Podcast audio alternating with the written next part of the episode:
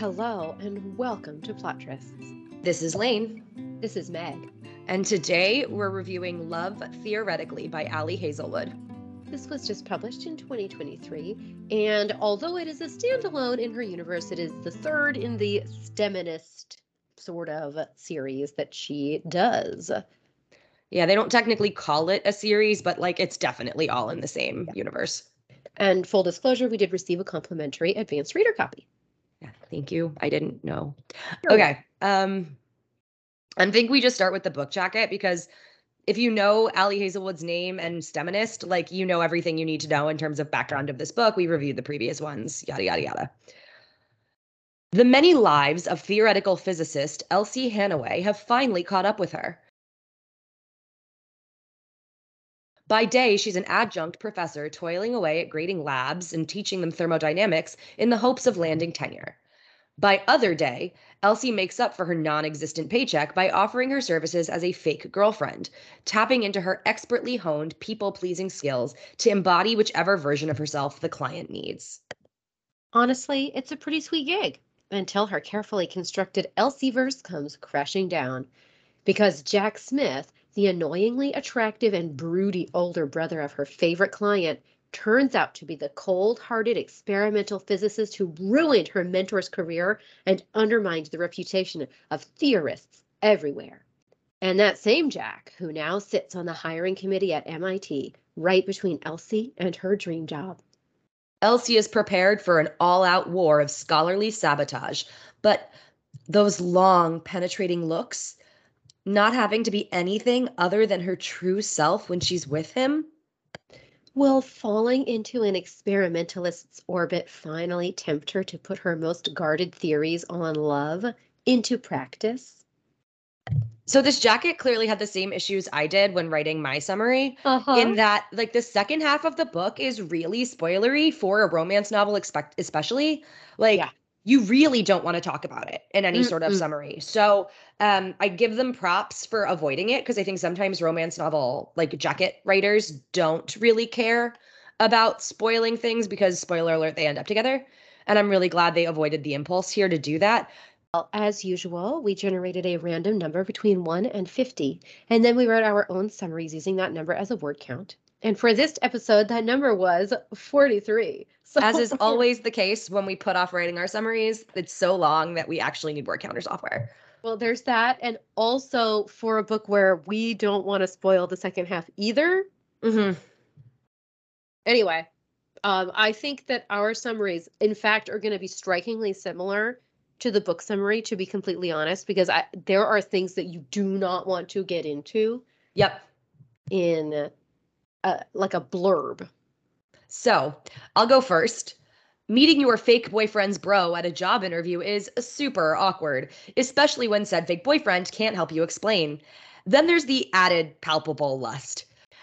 After the external shit is resolved, they do a great job of sexually communicating and processing together. I agree with you. It's a great summary, Lane. Thank you. What was yours? Well, here it is. Interviews in academia are always tough, and that's without counting on the following a, your mentor's professional nemesis is on the committee. B, you've already met him in a weird situation and thought he was a PE teacher. C, he's way too hot. Yeah, so we did the exact same thing the jacket did. Like yes. there's just there's nothing else to say because how they know each other and the fact that she's a physicist is sort of all you can talk about on the summary side of things without getting really spoilery. Yes. Also, I just heard the way I said that, so I think we need to do full disclosure. Meg and I are both a little bit sick. Yeah, yes. So like it's not your audio, our voices are both off. We're we're both a little bit sick. Um, I know you guys are not worried about it, but FYI, it has to do with the air quality and the wildfires that happened for us last week. And I don't know, guys, think about climate change right now and life because we're both sick because yeah thoughts go out to the asthmatics up in quebec because i cannot imagine being you Yeah. um, so we're going to get into tropes. Before we get into the specific ones of this book, I want to talk about Ali Hazelwood's general tropes because she has general tropes that appear in every single one of her books. I'm going to be 100% honest. When I picked up this book and started reading it, I put it down for a week or so because I was like, oh, this is the same thing. When I did pick it up, I want to be 100% clear with everyone listening to this. This was both of our favorite books in this series, or I guess not a series, but the favorite of her books. You just have to know that there are some striking similarities to the first two. And those tropes are that, yes, it's in a science slash academic setting. Number two, he's a giant and she's petite. Number three, um, it's an enemies to lovers situation. Number four, it is written in the first person limited perspective. So she is convinced that he hates her for some reason, and she has her own reasons for hating him. And number five, she is in some way junior junior to him professionally, and he has some sort of ability to influence her job. Correct. Which so, to me is sort of a lot of the conflict wrapped up in the trope of all of these. I would love to read a book by Ali Hazelwood that deviates from that formula even a little. I really enjoyed this. I really love this book. Like I said, my favorite of the series. But like if she could mix up any part of that five part guaranteed trope, I think I'd enjoy it way more. Yeah. I I would love to read I would read I'd love to read a dual POV. You know, dual POV. I'd love to read uh like they were two people who were in grad school together went to different places for their postdoc and now they're competing for an academic position. So or like grant. Like grant. they are peers in the field who they're friends, same level, and like now there's this element of competition. Like that would be really interesting, you know? Right. Only but, one of them can win. Yeah, only one of them will come out on top. Yeah. but luckily both of them can be on top in the bedroom. I mean, I've got I'm not gonna lie, that's you. so corny and I want to read it. I know. Ali, listen to us. Write it. Like you have just peaked in terms of using those five tropes we described at once. So can your next book do something a little different? Because beating this with that formula is going to be really hard. Yes. And please note that we used formula, which is sciency. Okay, what are the other tropes that happen in this book that make it slightly different from the first two? Um, dating my brother, which makes these boners super awkward. I love it. Oh my god. I actually really, really liked it when they finally got together and like talked about it. Love it. It's funny because this is, I think, a lot more prevalent in historicals, and the relationships aren't realer. They're just more committed because dating wasn't a thing in historical right. romances. So it's like brother's fiance or whatever. Yes. And I've always thought that when like it's sort of fun when nobody's feelings are actually involved in the yes. primary relationship at the start of the book but yes. it was I, I never thought how this could translate to contemporary yes. and seeing it done really well i was like super impressed it was great loved it uh so yeah we said as enemies to lovers already uh she's an underpaid woman who has to do odd jobs to make ends meet super common in contemporaries whether it's she is currently out of the real job i say that with air quotes that she wants to be doing or the quote unquote real job doesn't pay enough. So she has to do a side hustle. And in this case, it's sex work. She is a fake girlfriend to people who need them to impress their families or attend a function. Mm-hmm. Uh, hurt comfort. Yeah. So the first two times they meet when she is nominally dating his brother, um, one of the times she has a diabetic attack. Mm-hmm. I don't know what the actual word is. I'm an asthmatic, so asthma attack diabetic attack. Is that the same?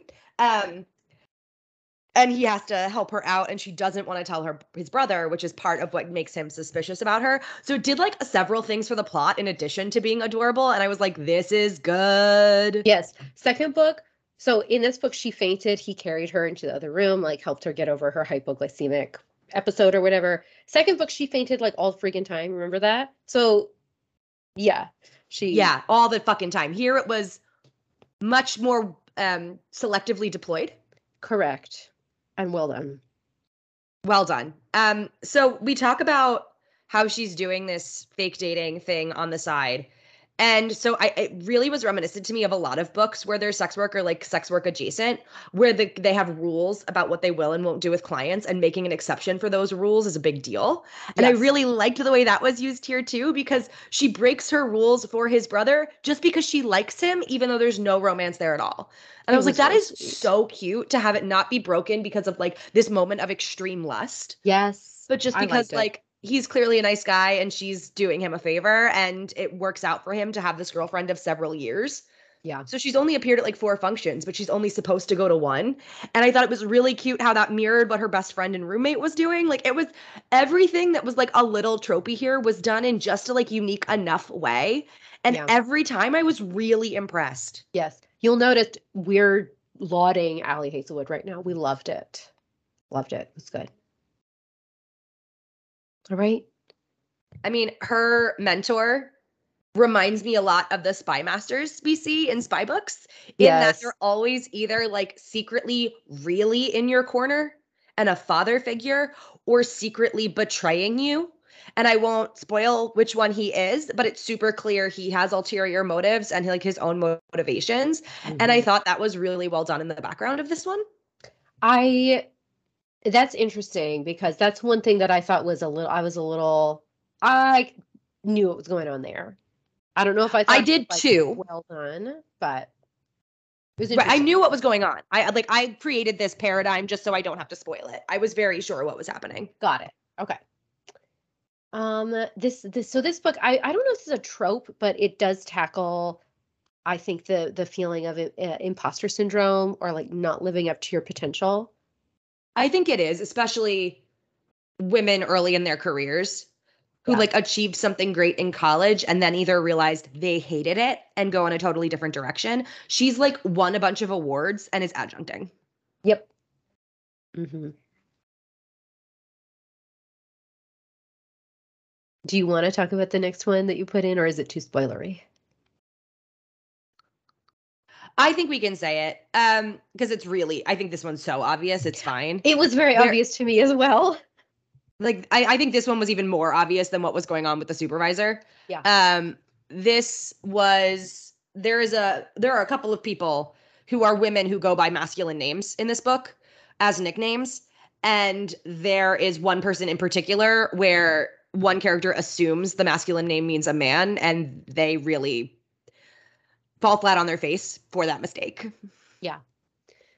But anyway, yeah, both of us favorite in the series. By like it. a lot.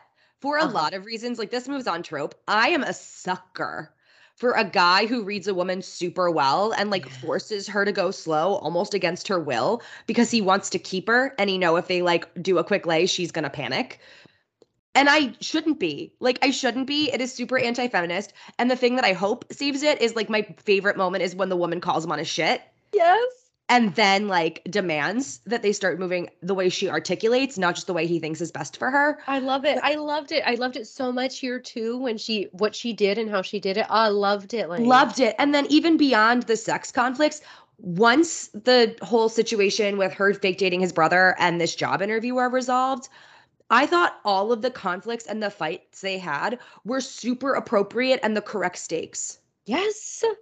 Yes. Like it wasn't you. overblown, but it was serious. And I didn't feel like they were like having a third act breakup, but they were having a real, like, we need to talk about like our past and the way we are now. I was like so impressed, so fucking impressed. They were both like, we've been ignoring things about each other to make this work because we're so compatible and we we really like each other so much but if we don't talk about this, it's going to break us up sooner or later. I thought I agree with you. I thought it was so well done. I loved it. I really, really liked the entire conversation and the grand gesture lane. Oh my God. I loved it. Same. Like just hard same about all of that. Yeah. Um, yeah. I also want to praise her. I thought the descript depiction of asexuality as a spectrum was really well done. Yeah. And the fact that asexuality was presented as a kind of coming out and is a part of like the LGBTQIA plus community, like really sometimes that stuff feels ham-fisted and it's felt ham-fisted with Ali Hazelwood before. Mm-hmm. There was a lesbian couple in the background that I felt like was a little bit more than just Mm-hmm. there for the brownie points. Mm-hmm. And I thought that there are two characters who sort of would consider themselves on the asexuality spectrum and they're very different. And I thought it was great. I really liked it. I agree with you. I thought it was really well done. I also really liked the sympathetic character's reaction to that. Yes. I thought it was just a, a really great reaction and felt it felt real and it also felt very empathetic and it was great. I really liked it. Totally loved it. I think the only thing I am not like foaming at the mouth over how much I enjoyed this read about is her family. And this sort of gets into trigger warnings. And there's a couple of other things I think we need to discuss after a spoiler tag. But her, both of them have experienced parental neglect in different ways. Um, his um, family is not, he's not being raised by his mom and dad, essentially. Mm-hmm. He's being raised by his father but um and her family has always looked to her as like the emotional burden who solves all of the family's problems. And i kind of felt like especially the shit with her family the book didn't need. Well what was hard about that for me lane was also this yeah uh, it was really hard for me to understand. And i don't think you need a family who understands everything about you and about what you want to do but i do think and maybe I'm wrong, and maybe I'm reading it the wrong way, but I felt like the, her family should have been slightly more supportive. Because how do you become so successful in your field and your family that like her mother still doesn't even know what grad school is? Yeah, and honestly, I think everything that her resolving her issues with her family achieved, her and her best friends moment sort of did the same thing way yeah. better. So it wasn't yeah. like bad. It didn't take me out of the story, but it just it felt redundant yeah. I it felt to me like you could have gotten the same thing if her family was just a little bit far away. Like she moved to Boston for grad school and her parents like are like great, she's a physicist, but I don't really know what that is. But even but, like the shit with her 31 year old brothers. Yes. Like all of that was just too much. Well, that's that's the thing. The family felt like a caricature of, and this is going to sound terrible, Poor people? sounded, yes, yeah. It like it, it i think it was a little bit like fully content warning trigger warning like it felt like a caricature of poor people. She can't afford her medication. And that's super serious and i'm not like trying to diminish like her contributions to academia but the class difference stuff here, which was never presented as a conflict in the relationship, was, I think, some of the least well done parts of the book. Yeah. And you can still have class difference and her not being able to afford her medication without, on top of it, having the family be a white trash mess. Yeah. That's the thing for me. That was the issue for me. I agree. I did. That was my one. I'm like fully putting into content warning. Like, one, if you have a medical issue and you've ever had to go without treatment for it, like this could be a little triggering if the way his stepmother treats him is utterly horrible so that could be a content warning but i also think like the way it handled poor people was a little bit insensitive mm-hmm.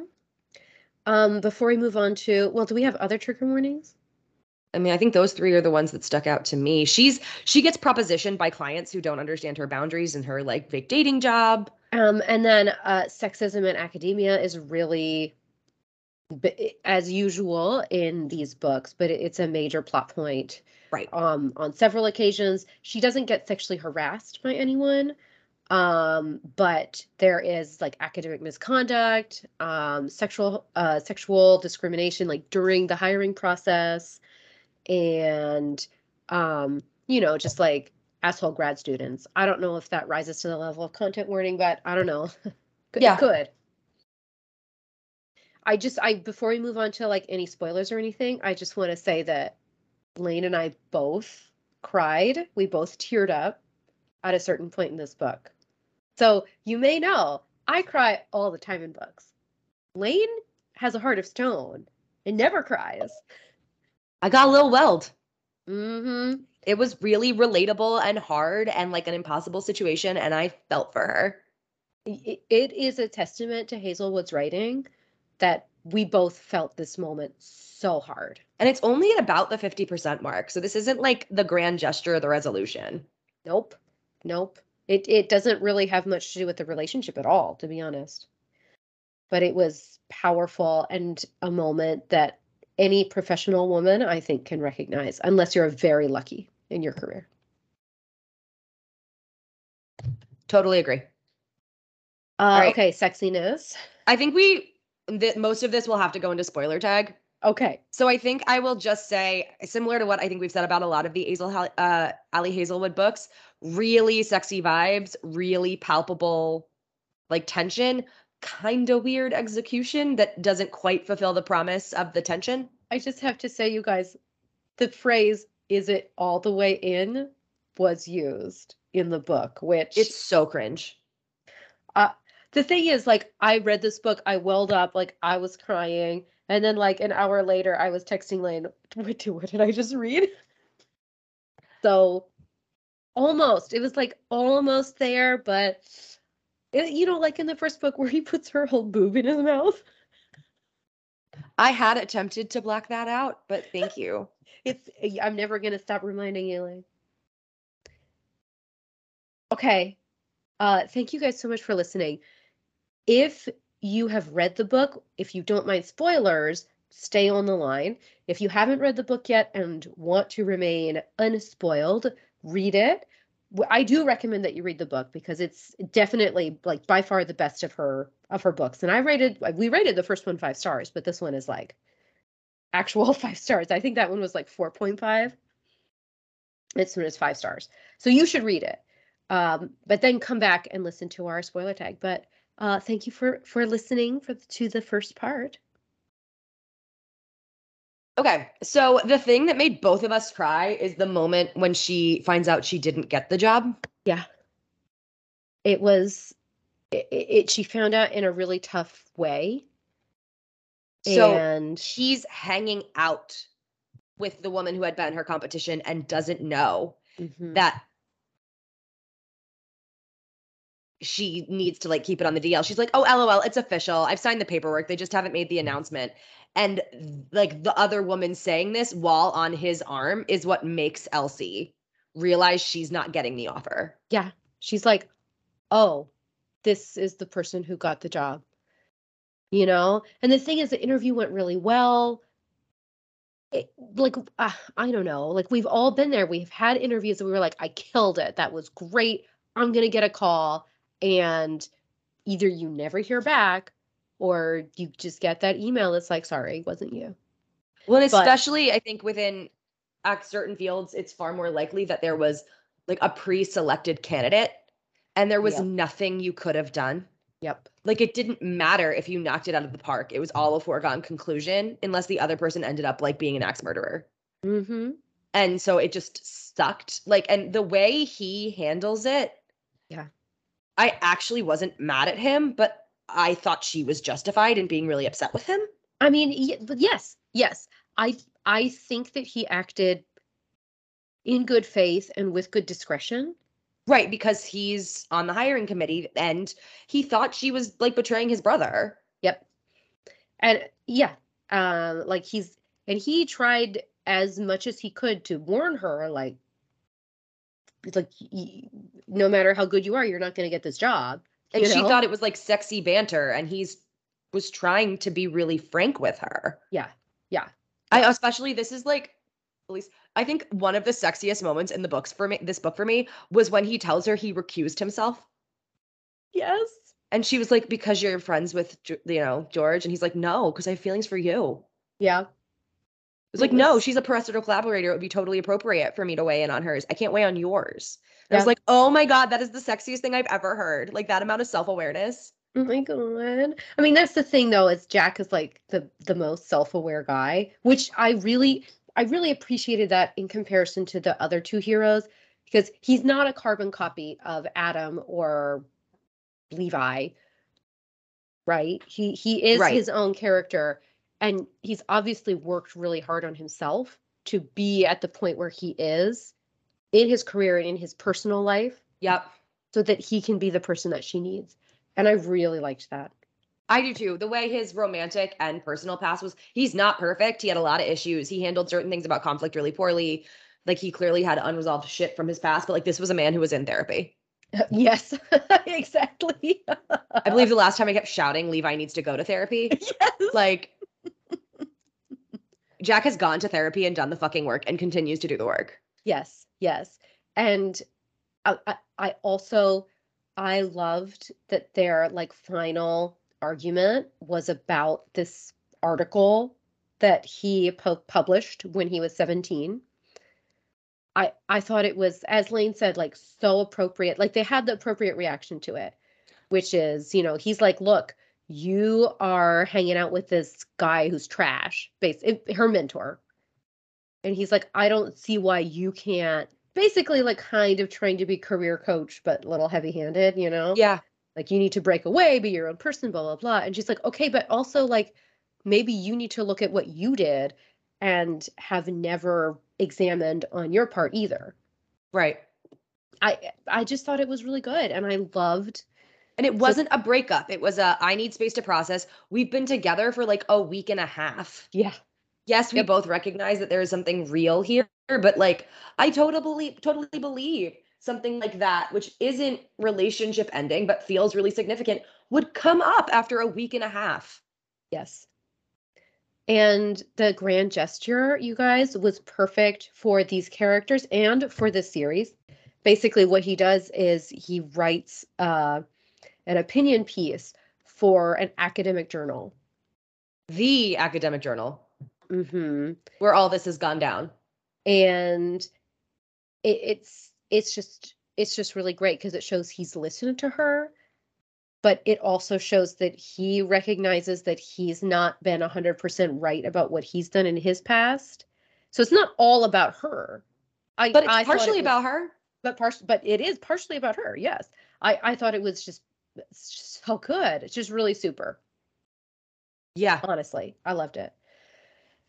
Um one of the things that was hard for me about this book and we talked about this in the trope section is that in Ali's three books, the woman has been the junior in the field. And I talked about this at more length in the second book in the series because at that point we were like, oh, this is her shtick. Mm-hmm. Like the first book, okay, fine. It's one thing. Second book, oh, this is starting to be a thing. Third book, oh, this is a thing. Mm-hmm.